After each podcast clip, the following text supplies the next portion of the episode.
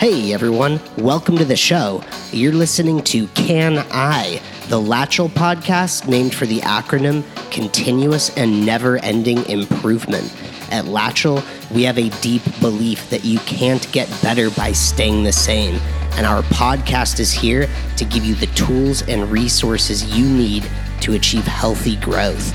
As a Y Combinator backed company, we know what it takes to have rapid, accelerated growth, and we want to pass our learnings along to you. At Latchel, we help property managers and landlords grow and scale by taking over 24 7 maintenance operations. We've developed an innovative mix of software and on demand support to help do that. Each week on this show, we bring on industry experts and we dive into the topics that'll help you shape your business. Welcome to the show. Let's get going. All right. Hey, everybody. Welcome to the session. I'm Ethan Lieber, the CEO of Latchel, here along with our executive, Jen Sells, and today's guest, Jim Shonts from PMI Elevation in Denver. Uh, earlier this week, Jen and Jim were both at Pulling Back the Curtain, uh, a property management conference in Denver. Um, run by Marc Cunningham, who I'm sure many of you are familiar with. And uh, we're going to be talking about some of the key takeaways from that event. Um, Jen, Jim, welcome to the show. Awesome. Thanks, Ethan. and uh, Jen, for those who might not know, can you give a quick run through of what pulling back the curtain is? Yeah. So, pulling back the curtain is really centered around um, industry uh, leaders pulling back, literally pulling back the curtain and letting you see the inner workings of property management based around how to grow your business. So it's a one day conference with a second day optional of intensive classes that you can do that are really personalized to you. And it's all centered around learning the ins and outs of property management, um, learning how to scale and grow your business. So it's a little bit different from other conferences. You're not switching rooms, you're in one room. They keep it small, they keep it 100 or less attendees. So it's really personalized and it ends with a panel that you actually get to do a Q&A with every single speaker to kind of deep dive into all of the topics. It's also different on the vendor side because at most conferences you just pay and you can go, but this one you actually have to be invited. And they only invite one vendor from every category, so you're not getting competing vendors and you know they're vetted because all of the speakers voted on and agreed for those vendors to be there. So it's a really great intensive i'm sure jim will tell you oh, um, day of just learning how to grow your business. That's awesome. Um, I, I, actually haven't had the pleasure of going myself. So jen uh, goes on latchel's behalf and i think you've been to two pulling yes. back the curtain events. This so is far. the third one. So they do it on each coast. So they do one in Denver, and then six months later they'll do it in Atlanta. So they're always going back and forth, so that everyone gets an opportunity to attend. Awesome. Um, and Jim, we want to hear about your experience too. Uh, but maybe we can just start with like a quick intro on who you are, your company, kind of where you're at right now in your business. Yeah, sure. No, uh, first, want to thank you guys for being the sponsor for that contest to allow me to go. Uh, it's one of those things. I'm a star or a small startup. Uh, I've only been a uh, franchisee of PMI for about a year and three months. So when you have a big expensive conference, it's tough for us small guys to start getting out to those. So uh, thank you guys. Uh, but a little about me. I started my real estate investing career in Denver uh, about 10 years ago. Uh, so what I did was house hacking uh, multifamilies. So I bought a single or a, a, fourplex, lived in one unit, flipped every unit as, as it became vacant, uh, and just kept moving around uh, that way. And then eventually kept that and breadcrumbed it and then did it again with a duplex. So that's been 10 years. Denver has just doubled um, in that last 10 years. So real estate has been awesome. So Fast forward 10 years doing a corporate career in real estate investing, I decided I wanted to do this full time. I wanted to be an entrepreneur. Um, Property Management Inc. provided an awesome opportunity for me to kind of use rocket fuel to, to get a business going. They developed all the steps to get me to, um, you know, how to do your marketing plans, everything that you can do as a startup business.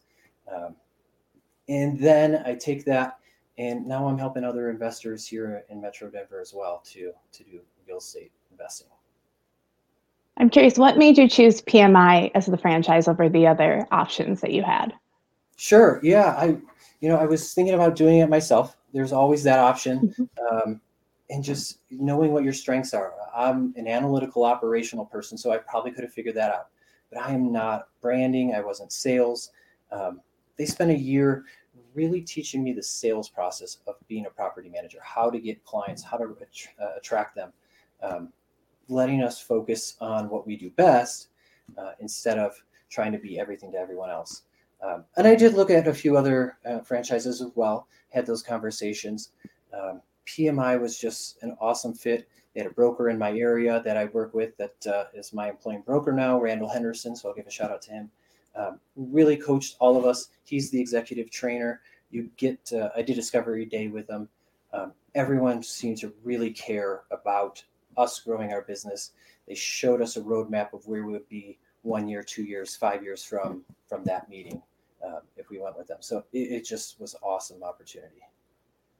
I'm kind of curious. Like, are there uh, hur- hurdles you've you've hit as a startup property manager um, let's start there, and then I'm kind of curious in digging into like how being a part of PMI has helped over overcome them. But what are yeah. some of the big hurdles you've had?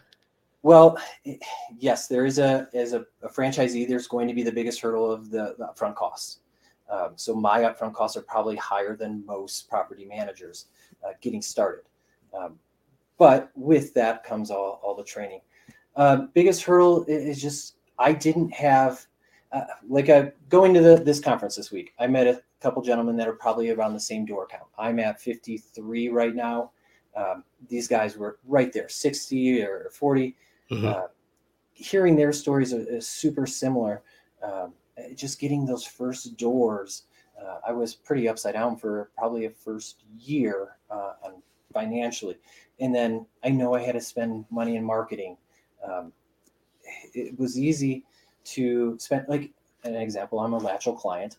Um, i found it better to use you guys to do the emergency call center uh, something i didn't have to do or worry about or even concern myself with while trying to focus on growth and sales. Um, it was just a perfect match. Some of those hurdles made it kind of difficult um, to, to really get going when you know a franchise is telling you you got to spend 90% of your day just cold calling meeting realtors, networking, mm. all those things to build your business. I can't spend time working on, on some of the other stuff or learning accounting systems and things that they help with. So that big big hurdles up front. That's pretty incredible growth though in, in one year to go from zero to 53 doors. Yeah. Like we talk to a lot of property managers that you know in their first year kind of get that first batch of you know 10 to 20 and then it's figuring out how do you get beyond that.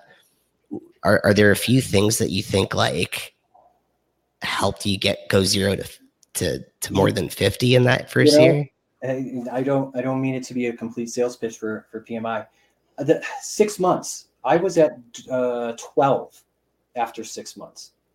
I was going oh no that you know you have those conversations with your wife at the, the year end to your year planning like I made a huge mistake. This is this is dumb. And then right after Christmas, when it's just dead, I picked up like five, like boom, boom, boom. Um, and then it was dead again. So you know that roller coaster of, of business mm. ownership. Uh, did I make the right decision? No, that was terrible. Oh, this is the greatest thing I ever known. May, June, July. Um, I, I will credit PMI. At April or May, the executives came to Denver and did a, a, sales meeting with us, kind of revamping our whole sales structure, how we do it, our sales pitch, um, where we're getting our leads, how we're, we're doing all that stuff. Uh, and it's the PMI sales method. After doing that training, I was locking about 12 to 15 doors per month after that. So most of my growth was in three to four months. So I was going crazy wow. 16, 17 hour days, uh, just trying to keep up. What was the change? It's hard to pin it on one thing. Um, I know I just wasn't connecting with uh, the client sitting across the table from him. Uh, to me personally, it was teaching me empathy. I know you can't teach empathy, but just spend more time up front hearing their concerns and, and connecting on that level and then um, selling them on that how you have a solution to that and then just laying out the process of what's the next steps it just kind of accelerated and now i'm starting to get referrals from referrals from referrals so it just kind of snowballs at some point well that's incredible uh, jen what, what do you think I, I feel like it, it, it does tie to a, a principle we have at Latchel, which is customer obsession. The more obsessed you can be about the customer, yeah, um, yeah. What, you, what are your thoughts, Jen? Yeah, I mean, referrals are the lifeblood in property management, right? Like referrals are worth their weight in gold. So once you can start getting that referral funnel going, then I feel like that's one of the most amazing things you can start doing for property management. Maybe we can dig into uh, some of the, the key takeaways that you may have pulled from pulling back the curtain. And maybe a good segue is to start with those sales uh, marketing takeaways, mm. if there were any. Yeah, let's uh let's go into. So there there's a one. There were six speakers there, and they were all incredible. They gave us so much actionable content at the end of each day, or the end of the day. You like, it's almost like mind blowing. To I'm looking back at my notes now, two days later, and I'm like, I don't even remember half that stuff. Um, but Liz Clayman, she she works uh, in town with Grace Property Management, uh, uh uh, property manager here at Marc Cunningham's uh, company. Yeah. Uh, so she she came in and I think she was a sub. So uh, yeah, she, was in for Abby to, to coming in. Um, but she, I'm just trying to read some of those those notes. Um, how to help us be visible in front of uh, the community that we're in. Um, how to generate some of those lead sources. Uh, being in groups like the chamber or BNI, uh, go into your local realtor board. Um, she kind of says, just be out there, um, be immediately responding to your your leads when they come in. It's a fast paced business. You have to be the first one to call. You have to be the first one to make that solution. Um, and then I, I, I, stole it. So one of the things uh, one of the speakers said, uh, I think it was Marc Cunningham as well be fast to implement or, or something like that. That's the key leadership um, differentiator. Fast implement. So, you know, Liz gave us one advice when you're talking to a tenant or, or a, a, client. Tell me a little bit about your situation. I've used that four times in the last couple days. They just go into their their situation. It kind of just cuts through the clutter of him hawing around on a sales pitch. They get to it, and it's like that's awesome. Um, so seen some of those tips in action already. Um, but yeah, that, so that's some of the the, the marketing pieces, um, setting your expectations uh, up front. Um, kind of, she said she spends ten minutes listening to a client, ten minutes uh, telling them about the, their company. Um, she hmm. feel she goes if it turns into a forty to fifty minute conversation, she knows it's not going to be a good good fit. If it's a, a short one and just give me your rate, it's not going to be a good fit for them. Um, so some of those things are really going to help me with my business because I'm looking at the clock as I'm, I'm doing my sales calls now. And I'm like, okay, that was a 24 minute call. That's probably a good lead. Yeah. I'm curious, like, uh, is there something specific you're looking for when you say, tell me about your situation? Well, it, it starts letting them get the the emotion out. I, I, don't know if she dug into it, and if she did, I didn't keep that note. Um, but for me, tell me about your situation is I don't want to just know about two doors or two beds, one bath, you know, 400 square feet. I want to know: Are you moving because of relocation? Are you scared of being a property manager? Have you been a property manager? So I start digging into those things because you know the ones that don't have that experience, they're uh, you're going to hand handhold them a little more. Uh, you know, kind of how to to sales them, and then the people that have been managing for years and are on their third manager, they know what exactly what they want. They're already asking the questions of you, so they don't they don't come forward. So, yeah, that that situation gets the emotion out, and once you can connect with that emotion, that's what I think. And it goes back to why I think some of my sales numbers have gone up is connecting with that emotion. That's interesting. I'm curious too on like the setting expectations side because you it sounds like you've had all this growth in just a few months. And I'm curious what your learnings on setting expectations have been. I think it's it's a big struggle yeah. for a lot of property managers to set the right expectations because if, if, you do it wrong, it, it's sort of like a, an under promise or over deliver situation. Yeah. You don't want to under deliver. So, are there sure. some rules you have on that? Well, I'm, I'm sure a lot of business owners uh, come into this where they do a sales pitch, they think they rocked it, and then they find out a competitor get it. In my world, it's easy because I can see, you know, within a week or two weeks which companies listed that property. So I know who got it. Then I go to their website and like, what did they what did they have that I don't have? So every single one of those sales pitches, I, okay, they offer four inspections a year. So then I started offering four. So I changed all of my expectations, and then I realized I couldn't maintain all that. Um, I'm still a solo operator. Uh, I think I saw it in one of Brad Larsen's posts through his property uh, management mastermind group. It just it's almost when you get to 200 properties you know doing four inspection a year that's 800 and then take that down that's three or four a day it's you can't keep that going forever yeah um, so yeah setting expectations tough um, so i do want to know what an owner expects because i have one owner that ex- literally expects me to drive by his property and check to see if the grass is green you know once a month you know that it's tough to do as, as you grow. So uh, i have to you know, set the expectation of my here's my systems here here's here if you like this then you'll be a good fit and if not i, I can't really move too much on that. Yeah Latchel we kind of have to do some of the same and I, I see expectation setting a lot about being making your company scalable that if you set any expectation for anyone and you want to please everybody there's no way to scale and grow that business. Like if every, if, you know, if, if maybe every customer wanted you to drive by and check the grass every month, maybe you could create a process out of that and hire someone to just go check grass all day. But when it's only a few, you're better off saying, Hey, let me level with you. We don't do that. We're not going to do a drive by your property every month. Um, so yeah, it's important to create that scalability, I think do you have any thoughts on that, Jen?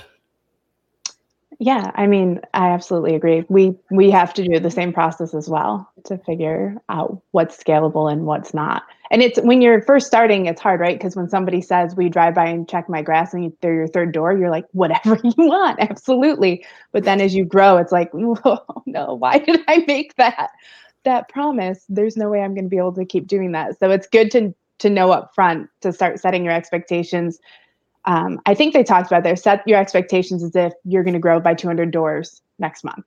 So make sure that's where you're, where you're setting your expectations in your processes.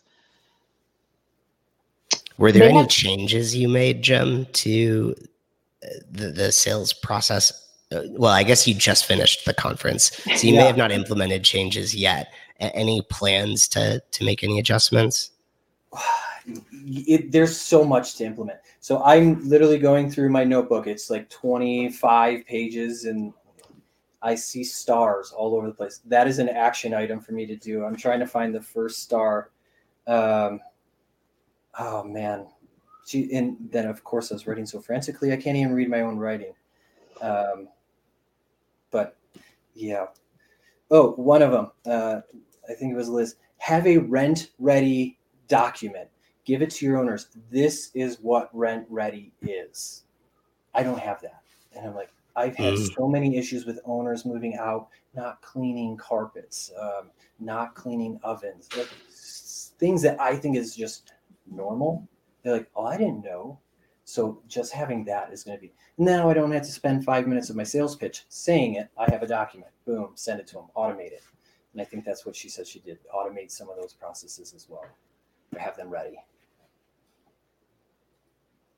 That's awesome. Yeah, I think process automation is a really important piece to any business. The more you can automate, the more scalable you become.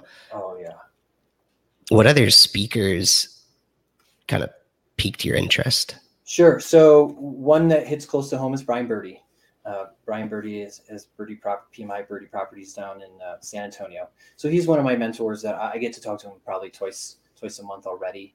Um, but some of his stuff was just awesome. So he went through how to sustain growth. Like there's growing. You can do it really quickly, and then how to do it over over the long haul. Um, you know, Brian had a moment in there, and, and we were kind of chatting about the during the pre um, conference. We're a, a young uh, startup like myself asked like where should i focus or where should i spend my time or what should i do or who should i hire and brian put it this way he goes i'm going to challenge you. And if i'm stealing brian's like speech from his every single conference sorry brian. Um, but he had a speech and he said for a week go home write down everything you do. Literally like i talked to a client uh, four minutes wrote an email to tenant six minutes. I drove to the property you know 34 minutes. Write it all down. At the end of the week give everything a value. Uh, it's a is it a one one dollar sign? Is it a four dollar sign? And he goes take those four dollar signs put a big focus on it take everything that's a one dollar sign and start thinking of how you can outsource it or hire for it or va whatever you need to do to get that off of your plate so you can focus on four stars or four dollars. What uh what's the difference between like a one dollar sign to a four dollar sign? so uh Jen, you're gonna have to help me out with this one. He had a really funny saying. He's like, Yeah, uh, the sign is literally like signing the contract. Mm-hmm. You are getting wet ink on the paper. That is four dollars. You just earn and then uh, what was it? one talking to any tenant about anything ever ever. one dollar. one Gotcha. So this so, is like kind of the value you're bringing to your yes. business. Like, is it um, adding yeah. money into? Obviously, talking to tenants, the tenants aren't gonna sign up to, yeah. to, to, you know rent or manage their properties. So they're, they're the tenants, obviously. And you know, I think that uh, applies to a business at any level. Like I'm a startup in your business, um, in a property manager that's a thousand knowing what your value or where you should spend your time is huge to to growth. Yeah. Are there like other things that uh, either you feel or maybe Brian mentioned that are those one dollar or the yeah single dollar sign activities? You know, one it wasn't um, Brian, but Brad Larsen brought it up several times, and he encouraged me because I asked, you know, who what's your first hire? Who should you consider bringing on your team first? Uh, for him, it was accounting support. Um, he said, You're a money manager. You are managing large sums of money more than just about any other business. Uh, have great accounting systems, accounting support. If you need to outsource that, uh, get that you know get that right up front. Mm. Um, that was one of his key takeaways. Uh, I'm trying to think of other things that Brian said. Anytime you're driving in a car, you know, to, to do yeah. something. Yeah, for me, it's showings or like something where I'm literally opening a door, someone walks in, and, and there's no value add there. Um, so those kind of things. Um, yeah, I, I, don't know.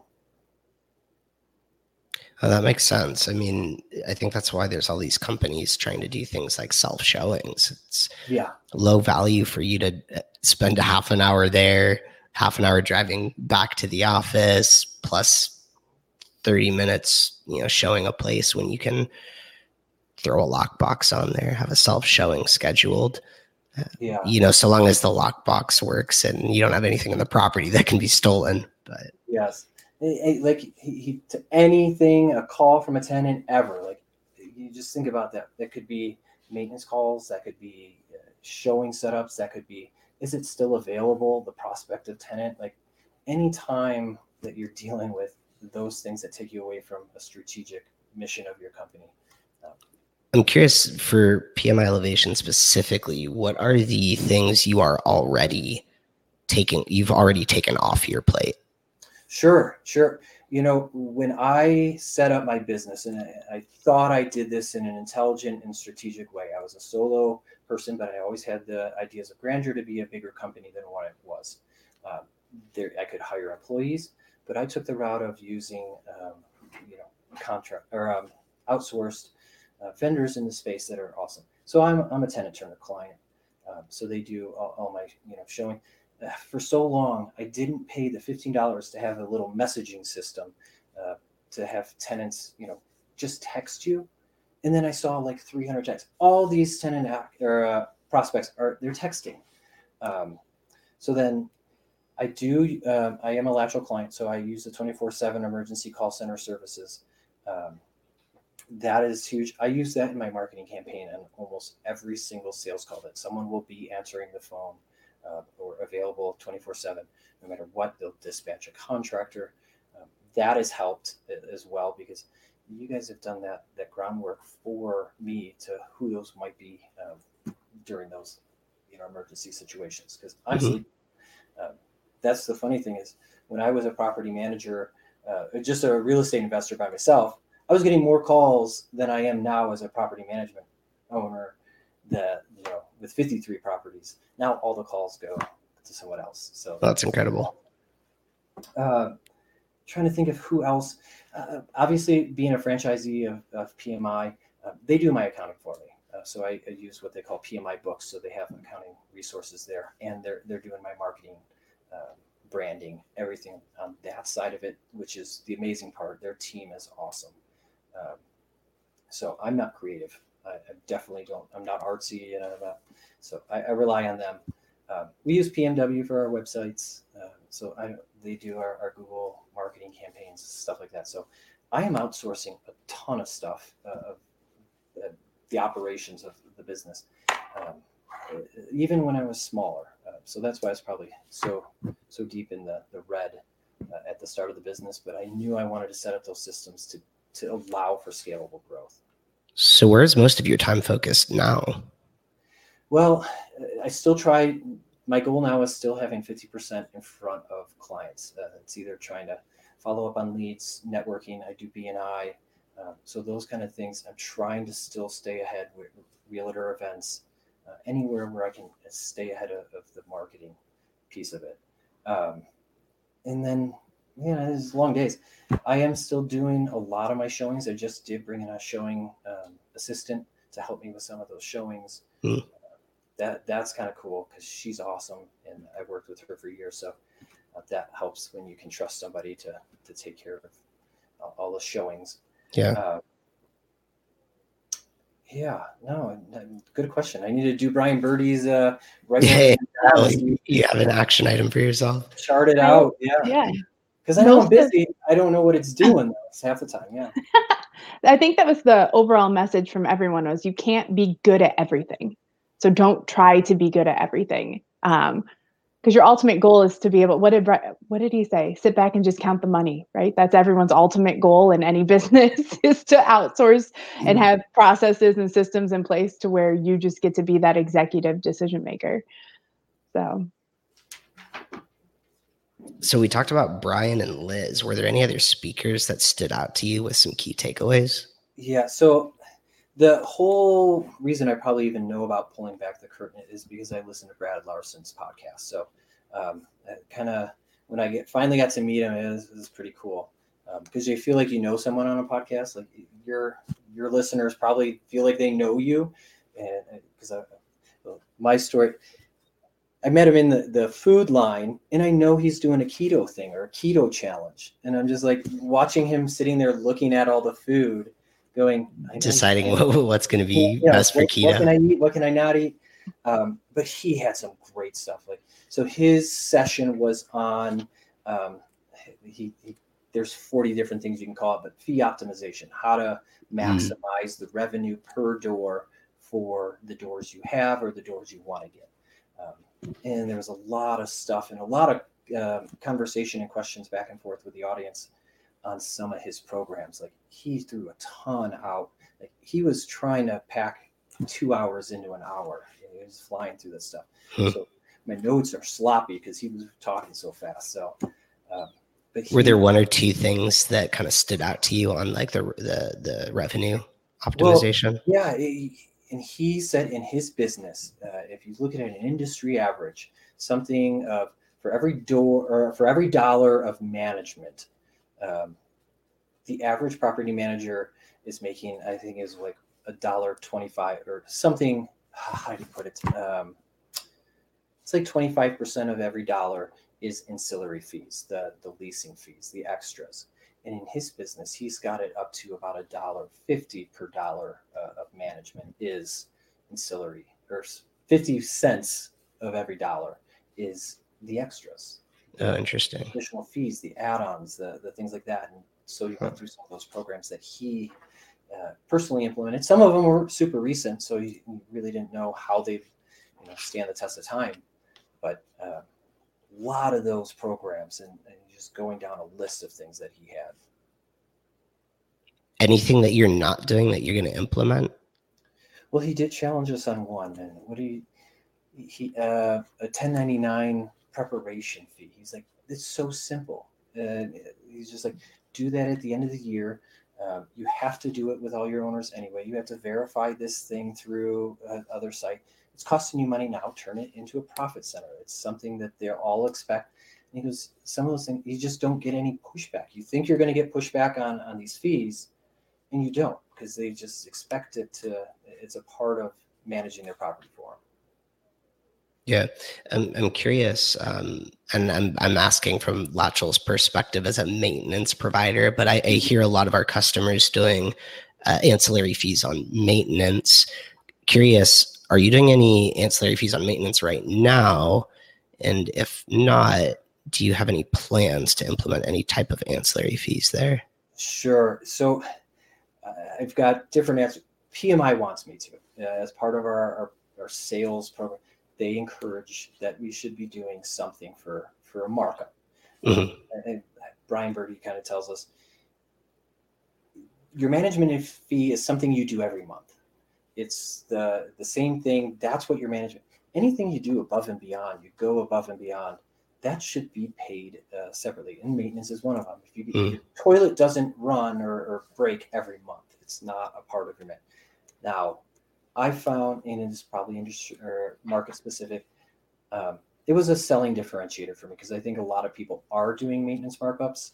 Um, I started just including it um, in in my normal uh, pricing structure of saying no markups. Gotcha. I don't, I don't think that's going to last forever, uh, especially as I have to have a, a maintenance coordinator or, or, you know work with a, a, firm like yours to do maintenance coordination. Um, that's when I'll start. Once it's starting to cost me a lot more, because it's just me. It's it's you know however long it takes me. Uh, once yeah, at some point you'll scale enough where it's significant, and you have to hire someone, right? Yeah, to offset that. Well, or or you upgrade your Latchel service. One of the two. Yeah, Either way, though, you're spending more money. So the question becomes, well, how do you make that money back? Yeah. Um, yeah. So did did Brad Larsen say one way or another uh, on the maintenance side of how to cover costs there was his advice to do like a, a markup or did I, he have I some other method his company does uh, a markup markup okay uh, yeah that seems to be like the m- most traditional kind of yeah. method um, I, I, see 10% as sort of like a, a normal average kind of markup from our customers that do markups it's usually around 10% yeah, and that seems yeah. to cover any coordination costs and things like that. I, so, so I'm looking at my notes here. He had some maintenance oversight cost, um, a home warranty fee. Like if you have to deal with a home warranty company, because uh, is you have to in your business as well. I'm sure. Uh, we so we actually didn't do it for the longest time. We were like, no, we're not working with home warranties. We don't coordinate those. Like we send that back to you. We just started running a beta program. Mm on it. We don't have all the results in yet. Um, it seems to be promising, yeah. but home warranties are a disaster. I know so many companies that just say, "I won't take your property if you have a warranty on it." Yeah, well, it, it customer. Brad wasn't fighting it, but he says, "Charge him a fee." He goes, "Every time you have to deal with a home warranty, every work order, every call, fee, boom." Uh, so things like that. Those, yeah, those little, smart fee fees that he had in his his program. Maybe Latchel should do that too. Allow anyone to submit for a home warranty, but we charge a fee because it's it's a time suck. I haven't had to do it because I've kind of every single person that had it, I've been successful in coaching them away from it. Um, because 90%, I'd 85, 90% of my clients are single family homeowners leaving that property don't really invest. They're not doing it for the investment. That's who I'm kind of finding in my market.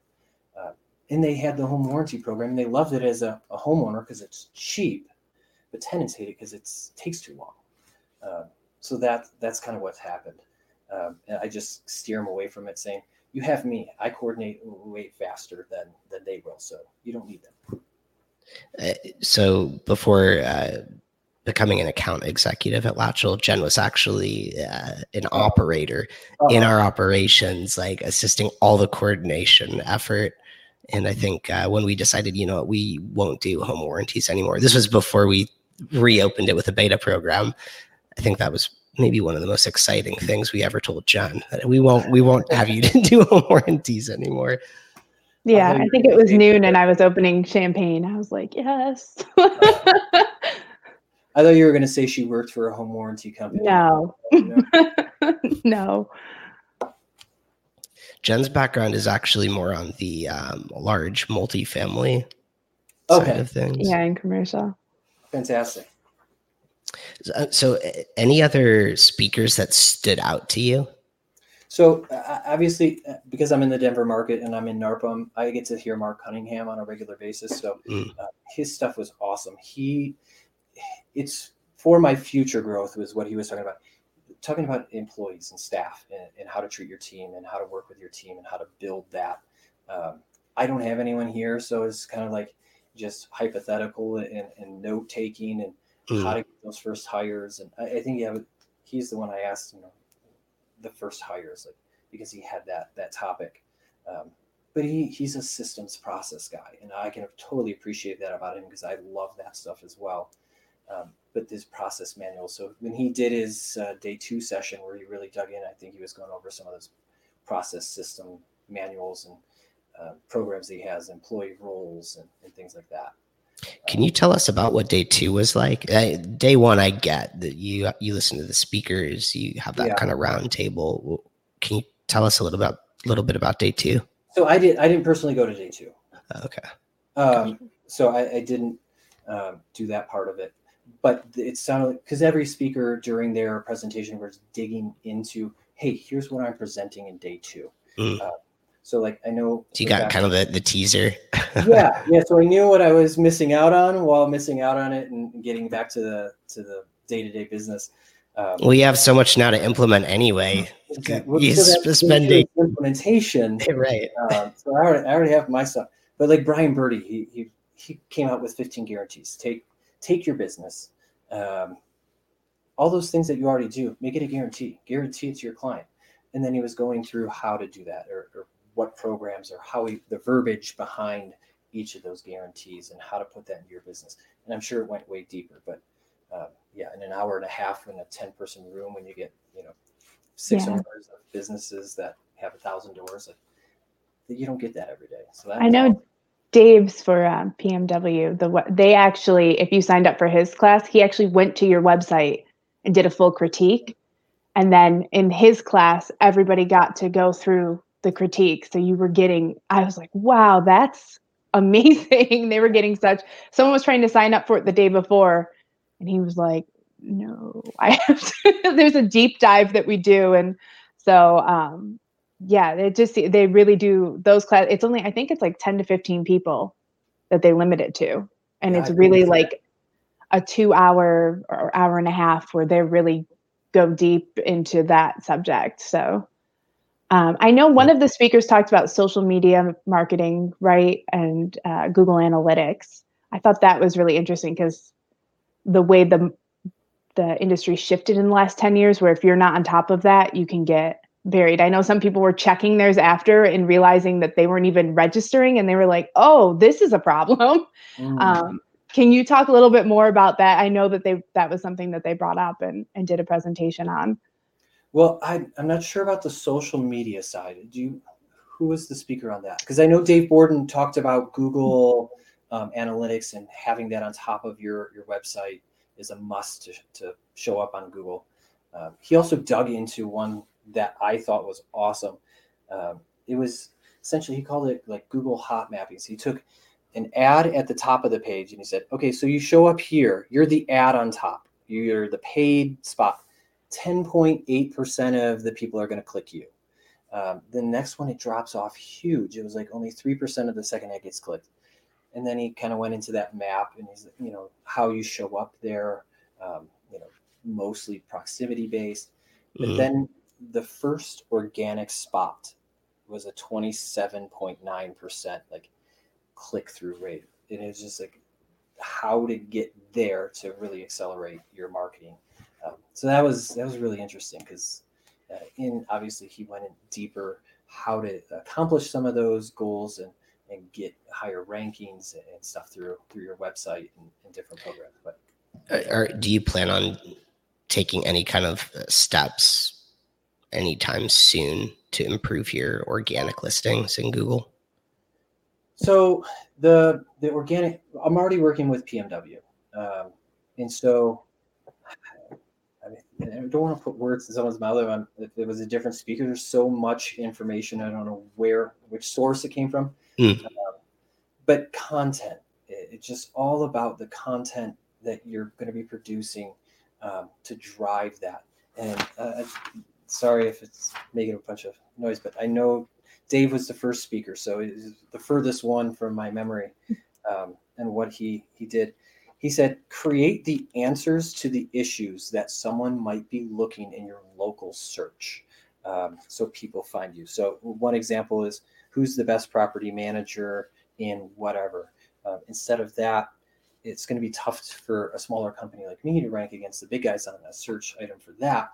But if it was how do you evict someone in Douglas County or specifically a small city where I, I'm 30 minutes outside of Denver, he goes, you could be the answer. And once you show up Yeah. as the answer, you're there. That's you'll get a ton of people coming, even if they don't know anything about you as the property management company.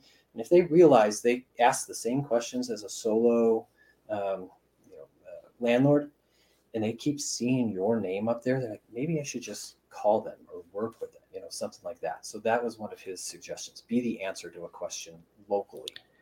Yeah, I think it's uh, the smartest way to do it in terms of when you're talking about SEO. Am I ranking organically for the, the things people are going to look for that might end up looking for property management? It is, you, you can get so hyper local and hyper targeted where you're going to own thousands of views because you're so specialized on just that surrounding area that you're in. I think one of the things that we found really important with Latchel when we do content is that y- you don't want to look at this stuff as transactional. It's not, you don't look at it as, okay, I'm going to write this post, someone's going to visit the post, and then they should uh, sign up to talk to me. they should book an appointment with me. It- like the world isn't so transactional as that. That really what you want to look for is content will bring you know, property investors in my county onto my site.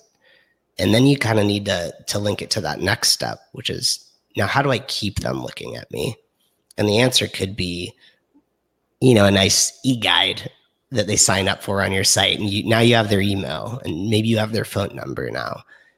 Maybe they're not looking for property management when they went to your site because they were looking at what's the best way to evict. But at least now you know, cool, I have this property investor's information. Maybe I'll give them a call the next day say, hey, I saw you dropped on my site. Just wanted to introduce myself. Or maybe you create like that email drip campaign. Uh, I'm, I'm curious if you have any of these sort of uh, like cyclical marketing tools built yet, or if you're you're really more focused on the the networking side for now. you know some of the because the website's designed by pmw um, uh, with pmi we have a, a program our, our crm is called active campaign uh, so yeah we're, we're trying to collect stuff from our website visitors uh, to then actively retarget them through the active campaign Mhm. um, hit them up uh, with regular rotation uh, of emails monthly newsletters whatever we can um, but I, it's tough because I I'm coming out of you know the last winter was when I got to really build a lot of my marketing campaigns, and then April, May, June I've been slammed. So I'm looking forward to having time to From growth though, Yeah, right? So yeah, it's so it's it's a good, slammed. Yeah. Um, but that's where I'm going to start working on some of those um, posts that I can just release the rest of the year or, or retargeted campaigns, that kind of stuff. Yeah, I will say too. I think when when we talk about these traction channels, and we talk about where do you grow? Is it from networking? Is it from word of mouth? Is it from you know people coming into the site and signing up to talk to you? Yeah. That if you can just get one traction channel working, you're going to be better off than 95% of businesses out there. If you can just get one thing working, even if it's networking, even if it's word of mouth referrals, you only need one thing to build a successful business. And then when you have the bandwidth, you can get a second one and now you're you know super successful. Yeah. But you only need the one and it sounds like you've really built an amazing traction channel in the networking you've done. Is that where most of your yeah. sales come in? It's it's what uh, what they call the the low low cost high high time. Um, Mhm. When you're starting up, that's what you have. Low, you know, not a lot of overhead or um, you know, deep deep pockets there to to spend on some of those marketing channels. Yeah, I'm still spending a ton on marketing channels, that's for sure. Um, but yeah, the, the BNI has been good, and then starting to get the clients and wowing them with the service level. I'm starting to get their their referrals, their friends that are are deciding to rent um, or have. So that's kind of cool because it, it's not taking it from another property manager. It's someone who wasn't in the rental game, and now you're helping them. Make Are you do you do you do anything to cultivate those word of mouth referrals or are they just kind of coming in naturally? Uh, no, I, I don't. Um, I don't market it, but I, I thank my clients by giving them a free month of management. I, I should market that. Um, thank Well, you. that, a free month of management is huge. I thought you were going to say like I give them a bottle of champagne. I champagne. know. I was like, oh, you give them a book. But Wait. they keep giving me a client because if you think of um, what you're paying for like a, a Google channel to get a closed client. So we track that through Active Campaign. I can tell Mm. how many I've closed through each channel. Like my one month of management is this, the cheapest marketing channel I have for paid. So I kind of you know I'm paying realtors more than that for referrals uh, if they bring a client. Um, so yeah, it, it is tough. Um, that's why I like the BNI. It's, it's a free referral, but uh, Yeah. that I pay for. But um, yeah, it, trying to think of different ways I cultivate it. Probably not just just wowing them with service. That's I, I'll, 100% am on board with you. Telling your customers they'll get a free month for a referral. Um, I think you'll you'll get a lot from give that. them money because you know being an agent and all that. So uh, just trying to figure out different ways, and that's one of them. There's um, uh, I, I've worked. We we don't do heavy referral based marketing at, at Latchel. At previous companies that I've worked for before starting Latchel, referrals was a huge part of the business, and a lot of the way we talked about referrals was people don't refer you just because you're offering money. Maybe it's like the extra incentive, but people refer you because they want to spread the love Yeah, and you need to create that kind of culture of love with your customers primarily loving your service. But then they, they're going to want to share that and you, you kind of cultivate it by saying share the love spread the love like you know bring more people into this awesome you know community we're building um, but it all starts with amazing service are there Yeah. certain things you do to con- continuously improve on your service like any th- ways to track where you need improvement or any specific things you target on improving no. At this point, it, it's I don't, and, and I hear you know offices or other managers, big companies with the EOS systems or the, you know traction. I want to get there. Um, me, so I, I don't really have to tap the pulse of do you have an angry how many angry owners you have i know when they're angry um, but i don't put a number on it uh, that's one of those things as i grow especially with employees or, or trying to see how some of my you know contractors or um, outsourced you know vendor partners are doing in in some of those uh, service related touch points with our, our clients or owners or tenants i'm But I'm sure at 52 like it's it's still small enough you can track it in your head Yeah, and, and, that's where I'm at. I, I, know, I know the anger, you know, the Belker. I, I, yeah. one guy who loves me over here for, you know, I don't have to do that much to impress him, and I got the other guy I'm working my my butt off, and I can't, you know, there's no getting him over the hump. So. And that's the crazy thing too. The ones that you work your butt off for tend to be the ones on the other side of the hump that don't appreciate or like it's it comes back to the setting expectations, right? Yeah. A lot of times it was just wrong expectations, maybe. I don't know. I think it was Brian Birdy. Uh, he said one of the great things he had uh, employees, and and at the end of the year, he gave them the opportunity to say, if you could fire a client, who would it be? Um, and it's just, I I had my first, I fired my first client yesterday, and it's so I feel great today um, because it's such a relief. It's somebody who, even as I sat in pulling back the curtain, making myself better, was just blasting me all day on my phone because of you know some little tiny issue like my grass wasn't green enough like silliness um, so that is so huge uh, i lost where i was going with that because i got euphoric of losing a client um, well you've I, created bandwidth for yourself. You'll yeah. you'll replace that one bad one with three good ones.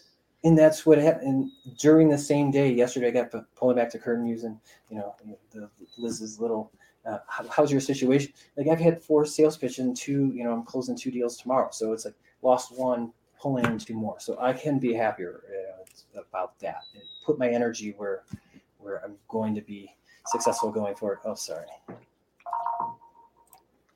So. Get, got a new new customer calling you yeah. So hopefully. Um, are there any other uh, things as we wrap up here that you would tell any other startup property managers listening that they absolutely should implement? Sure. So uh, there was one property manager that, uh, Brian had that question when he said the dollar. Um, I got to sit at lunch with him, and so we were kind of you know gravitate. You just find the people that are similar levels, and you kind of start passing different things um, I was telling him about different sales leads. Uh, he wasn't using Thumbtack to, to find clients. And some people might knock on that because it's a paid source of finding. But when you don't have referrals coming in, and he was, I think, smaller than I was at that point, where he just didn't have the referrals coming in, you need some of those sources to kind of jumpstart it. You have to have clients to, to get them to refer you. Um, so things like that. And he didn't know what BNI was. He was like, "What were they talking about BNI in that last presentation?" I think Brian was encouraging people to go to BNI. Uh, it's just networking. It's starting to build your business uh, because when you sit in an organization like that, you learn sales techniques. You get a 30 mm-hmm. second elevator pitch. You get to how to quickly explain what you do or how how you do something better than another property manager. Um, how you differentiate yourself. Just got to be different. Um, so that was a, a cool takeaway from a, another another manager uh, or working with them and how they could be better. Well, for any listeners, if you're not going to BNI, go do it. yeah, I think so, and, and I've been and I renewed, so uh, it's awesome. I can equate at least six closed deals from BNI in the first year, uh, and if you're new, uh, it's a great place to pick up contractors that you can trust because I know every Wednesday I'm going to sit across from the plumber or the HVAC person that just did a job for me. I know that job's done right, and and then you know hook me up with a little special pricing too. So that's awesome. Yeah. Jen, did you have any key takeaways that you wanted to share with everyone? Um, yeah, I mean, I think one of the we were just kind of talking about it. One of the things about going to these conferences or uh, to these events that's amazing is the networking that you get to do with just other property managers. So you're not, you know, there were people from all over. I thought it was really going to be West Coast centric, but it wasn't. There were people from Atlanta, from Maryland, from um, South Carolina. So you're getting this nice demographic sh- of shift of who's going to be there um, and just hearing everybody's you know stories where they're at um, they did at this event they do a really good job of giving you laid back face to face time with other property managers and vendors so that you have time. And the speakers are very accessible so you have time a lot of one-on-one time to talk with them as well and kind of pick their brains on things. But um, for jim i'm just what do you i mean this is you said this is your third kind of conference that you've been to. Do you recommend property managers, especially ones that are just starting out, to start going to their NARPM events, going to events like this? Um, do you think it's worth it? Yeah. So PMI does a PMI summit. So all, all the franchisees get together every year. And Brian Birdy was the, the former past president of NARPM. So Right. our you know, the summits to me looked a lot like one of the NARPM events. And so I went to Colorado's. So there's vendors there, but this pulling back the curtain, you did get access to um, vendors. Usually you're in, sitting in line trying to, to wait to, to meet with somebody.